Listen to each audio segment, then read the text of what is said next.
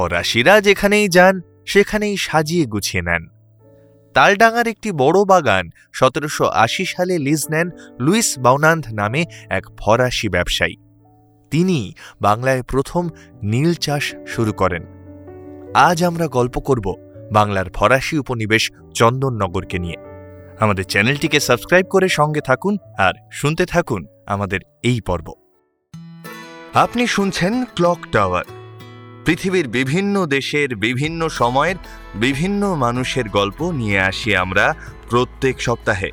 মানে গল্প হলেও সত্যি। মা এক প্রকার জোর করেই সকাল সকাল ঘুম থেকে তুলে বাজারে পাঠিয়ে দিয়েছিল। রাতে আমার একটু দেরি করে ঘুমোনোই অভ্যেস। সকালে তাই উঠতে একটু দেরি হয়। তার জন্য অবশ্য আমায় কম কিছু কথা শুনতে হয় না। আজ একদম ভোরবেলা বাবা অফিসের কাজে দিল্লির উদ্দেশ্যে রওনা দিয়েছে। ফলে আমাকেই এই সকালে বাজারে বের হতে হয়েছিল। কোনো মতে ঘুম চোখে যা হাতের সামনে পেয়েছি, তা নিয়ে পাড়ার মোড়টা দিয়ে সবে সাইকেলটা নিয়ে ঢুকছি, ঠিক তখনই পেছন থেকে শঙ্খদার গলাটা শুনতে পেলাম। কিরে পিকাই, আজ সূর্য পশ্চিমে উঠেছে নাকি? ঘাড় ঘুরিয়ে দেখলাম শঙ্খদা পাড়ার দোকান থেকে কিছু কিনে বের হচ্ছে। আমিও সাইকেল থেকে নেমে পড়লাম। আরে না, আমি তাড়াতাড়ি উঠেছি, এই বাজার করতে যেতে হলো। উত্তরখানা বেশ বিরক্ত হয়েই বললাম, বাহ বাহ, তা মাঝে মাঝে বাড়ির কাজ করা বেশ ভালো। শঙ্খদা তার স্বভাবসিদ্ধ দার্শনিক ভঙ্গিতে উত্তরখানা দিয়েই বলে ওঠে হ্যাঁ রে, এই পাড়ায় বল্টুটাকে কদিন দেখছি না? জর্জার হলো নাকি? আরে না না, ও তো ছোট পিসির বাড়ি গিয়েছে, চন্দননগর। আমি সাইকেলটা হাঁটিয়ে নিয়ে চলেছি। পাশেই শঙ্খদাও হেঁটে চলেছে। আমি প্রশ্ন করলাম আচ্ছা শঙ্খদা, এই চন্দননগর একসময় ফ্রেঞ্চ কলোনি ছিল না? সে আর বলতে, ফরাসিরা আসার আগে বেশ কিছু ছোটখাটো গ্রাম ছিল ওই জায়গাটায়। খুব সম্ভবত ফরাসিরাই ওই জায়গায় বসতি গড়ে তুলে জায়গাটার নাম রাখে চন্দননগর। অবশ্য এখনকার ইংরেজিতে যা বানান লেখা হয়, তখন কিন্তু তার থেকে অনেকটাই আলাদা ছিল। এই এই, এইখানে একটা গল্পের গন্ধ পেতেই শঙ্খদাকে এক প্রকার খোঁচাই দিলাম। শঙ্খদা, এই কলকাতার ইতিহাসের গল্পগুলো কিন্তু বেশ ইন্টারেস্টিং শঙ্খদা আমার গলা নকল করে খেঁকিয়ে ওঠে। ইন্টারেস্টিং বঙ্গ সন্তান শহরের ইতিহাস বলতে শুধু কলকাতাই বোঝে। এই করে করে বাংলার অন্য নগরগুলোর ইতিহাস নষ্ট হয়ে যেতে বসেছে। সেগুলো সংরক্ষণের চেষ্টা নেই, জানার চেষ্টা নেই। বাংলার প্রত্যেকটা নগরের যে এক একটা ইতিহাস আছে, সেগুলো নিয়ে কারোর তোয়াক্কাই নেই। না এইভাবে হবে না, বুঝলি? এইবার থেকে ভাবছি তোকে আর বল্টুকে কিছুদিন কলকাতার ইতিহাস বাদ দিয়ে দুই বাংলার বিভিন্ন শহরের পুরনো দিনের গল্প বলব। আমি তখন সাইকেলটা ঠেলতে ঠেলতে সুকুমার রায়ের বুঝিয়ে বলা কবিতার দুই লাইন আওড়ে দিলাম। আজকে তোকে সেই কথাটা বোঝাবই বোঝাবো, না বুঝবি তো মগজে তোর গজাল মেরে গোঁজাবো। শঙ্খদা মাথায় চাঁটি মেরে বলল, যা, তাহলে আর বললুম না। সকাল সকাল একটা দারুণ গল্প হাতছাড়া হয়ে যেতে বসেছে। আমি আটকে উঠলাম। এই, না না, বলো বলো, আমি তো মজা করছিলাম। বাড়ি অবধি হেঁটে পৌঁছতে মিনিট দশেক লাগবে। ততক্ষণে আশা করি গল্পটাও শোনা হয়ে যাবে। ঠিক তো? শোন তবে। ফরাসিরা আসার আগে ওই অঞ্চলে প্রথম ছিল গৌড় কিষণপুর ও চকনসিরাবাদ। পরে যোগ হয় গোন্দলপাড়া ও খলিসানি। উত্তরে বোড় কিষানপুর, দক্ষিণে গোন্দলপাড়া ও পশ্চিমে খলিসানি। এই তিনটে গ্রামের কথাই জানা যায় ফরাসিদের আসার আগে। তখন ওই অঞ্চলে দুটি নদী প্রবাহিত হওয়ায় আবহাওয়া বেশ মনোরম ছিল। একটা হুগলি, অন্যটা সরস্বতী। ইউরোপের ঔপনিবেশিক দেশগুলির কাছে ভারতবর্ষ তখন সোনার ডিম পাড়া হাঁস। আর ঠিক তাই ফরাসিরাও ভেসে পড়ে একদিন বাংলায় এসে পৌঁছল। এবার বসবাস করার জন্য জায়গা তো প্রয়োজন। ষোলোশো সালে সেই সময় বাংলার নবাব ইব্রাহিম খানের থেকে ফ্রেঞ্চ ইস্ট ইন্ডিয়া কোম্পানি হুগলির ডান তটে একটি বন্দর তৈরির অনুমতি পায়। তারা বাণিজ্য শুরু করে। যত বাণিজ্য বাড়তে থাকে, তত এদেশে তাদের একটি স্থায়ী বাসস্থানের প্রয়োজন দেখা দেয়। ষোলোশো অষ্টআশি সালে মোঘল বাদশার অনুমতিক্রমে তারা একটি ফরাসি কলোনি স্থাপনের অধিকার পায়। অবশ্য এর আগে সতেরোশো তেষট্টি সাল নাগাদ ওই অঞ্চলে ফরাসি সাহেব দুপ্লেসি এসে চারশো এক টাকায় বোর কিষানগঞ্জে তেরো আরপা জমি কিনে একটি বাণিজ্য কুঠি নির্মাণ করে ফেলেছেন। আরপা কি? আমি জিজ্ঞাসা না করে পারলাম না। শঙ্খদা বলল, পুরনো ফ্রেঞ্চ জমি মাপার একটা ইউনিট ধরে নিতে পারিস। মোটামুটি এক আরপা সমান হলো ওই, ধরে নে এক একর। মোটামুটি একই সময় কোন্দল পাড়ার বেশিরভাগ অঞ্চলের মালিকানা ছিল খানজা খাঁ বা খান জেহান খাঁ নামের এক ব্যক্তির। ষোলোশো অষ্টআশি সালে বাদশাহী ফরমানের পরে ফ্রেঞ্চরা নশো বিয়াল্লিশ একর জমি কিনে স্থাপন করল চন্দননগর। একই সময় পর্তুগিজ ও ডাচরাও ব্যবসা করতে বাংলায় নদী তীরবর্তী বিভিন্ন বন্দরে হানা দিচ্ছে। ডাচেরা এসে বাসা বাঁধছিল গোন্দলপাড়ায়। তাই নিজেদের রক্ষা করতে ষোলোশো ছিয়ানব্বই সাল নাগাদ ফরাসিরা ফোর্ট দ্য অর্লা দুর্গ তৈরি করে ফেলে। তারপর থেকেই ফরাসিরা মোটামুটি এই চন্দননগর নামটা ব্যবহার করতে থাকে। কই? চন্দননগরে এরকম কোনো ফোর্ট আছে বলে তো শুনিনি। আমি প্রশ্ন করে বসলাম।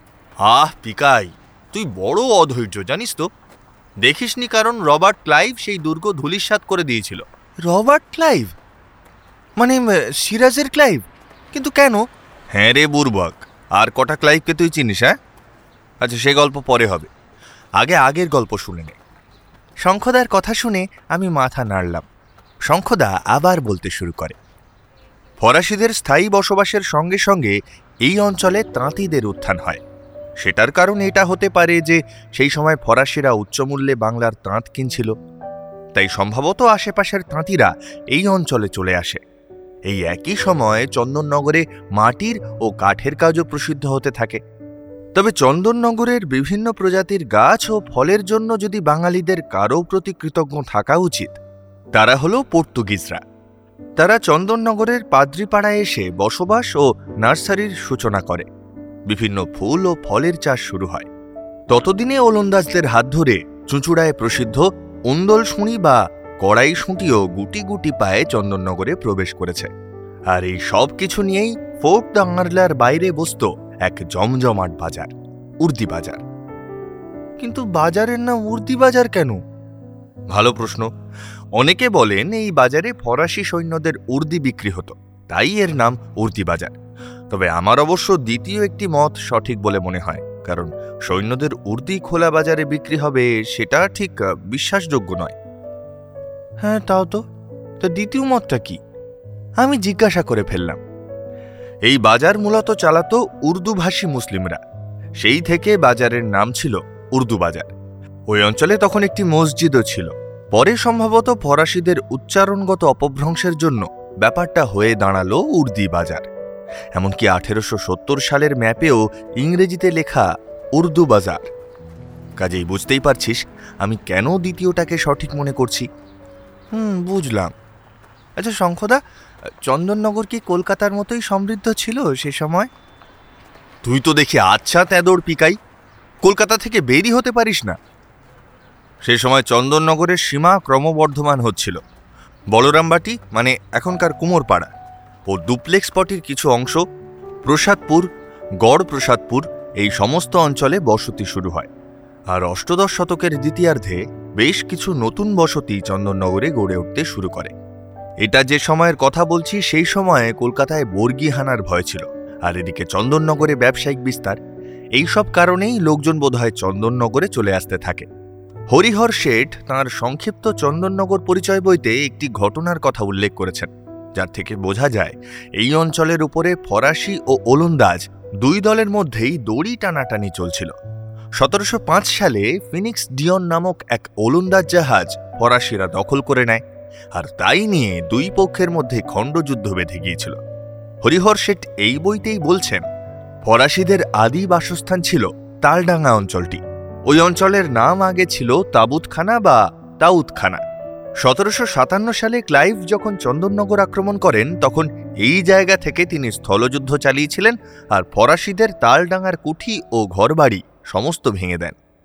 এই যুদ্ধের সময়ে এই অঞ্চল স্থায়ী হাসপাতাল হিসেবে ব্যবহার হয়েছিল। তার মতে, উর্দু ভাষায় তাবুতখানা শব্দের অর্থ মুর্দাঘর। বাংলায় বললে সব গৃহ বা তোরা যাকে বলিস, মর্গ তবে এই অঞ্চলের এই নামের আরও একটি ব্যাখ্যা তিনি দিয়েছেন। এই অঞ্চল প্রথম দিকে ছিল অল্প কিছু ডাচদের বাসস্থান। ডাচদের উপাসনা গৃহকে তাউতখানাও বলা হতো। এখন তাদের উপাসনা গৃহ বা তাওতখানা থেকে হয়তো তাউতখানা নামটি এসেছে। পুরনো নথিপত্র ঘাঁটলে দেখবি, চন্দননগরের আগের নাম ছিল ফরাসডাঙ্গা। এই নামটি সম্ভবত তৎকালীন বাঙালিরাই দিয়েছিল। ফরাসিদের বাসস্থান বা ডাঙ্গা থেকে ফরাসডাঙ্গা। আদতে ফরাসডাঙ্গা অঞ্চলটি বলতে তখনকার সময় এই তালডাঙ্গা অঞ্চলকেই বোঝাতো। ক্লাসে একদিন রঞ্জন বন্ধুদের সামনে নিজের দর বাড়াতে নীল চাষ আর নীলকুঠির গল্প করতে গিয়ে বলেছিল, ফরাসিরাই নাকি বাংলায় প্রথম নীল চাষ শুরু করেছিল? কথাটা আমার মোটেই বিশ্বাস হয়নি।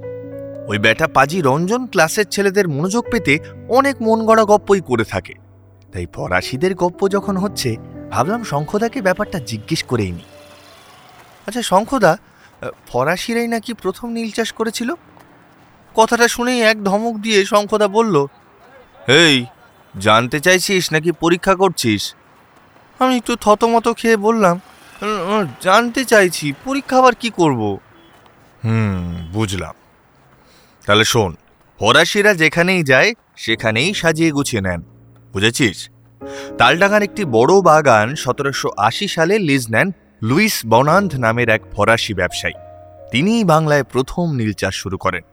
তালডাঙার এই বাগানটি কিন্তু বেশ জনপ্রিয় ছিল।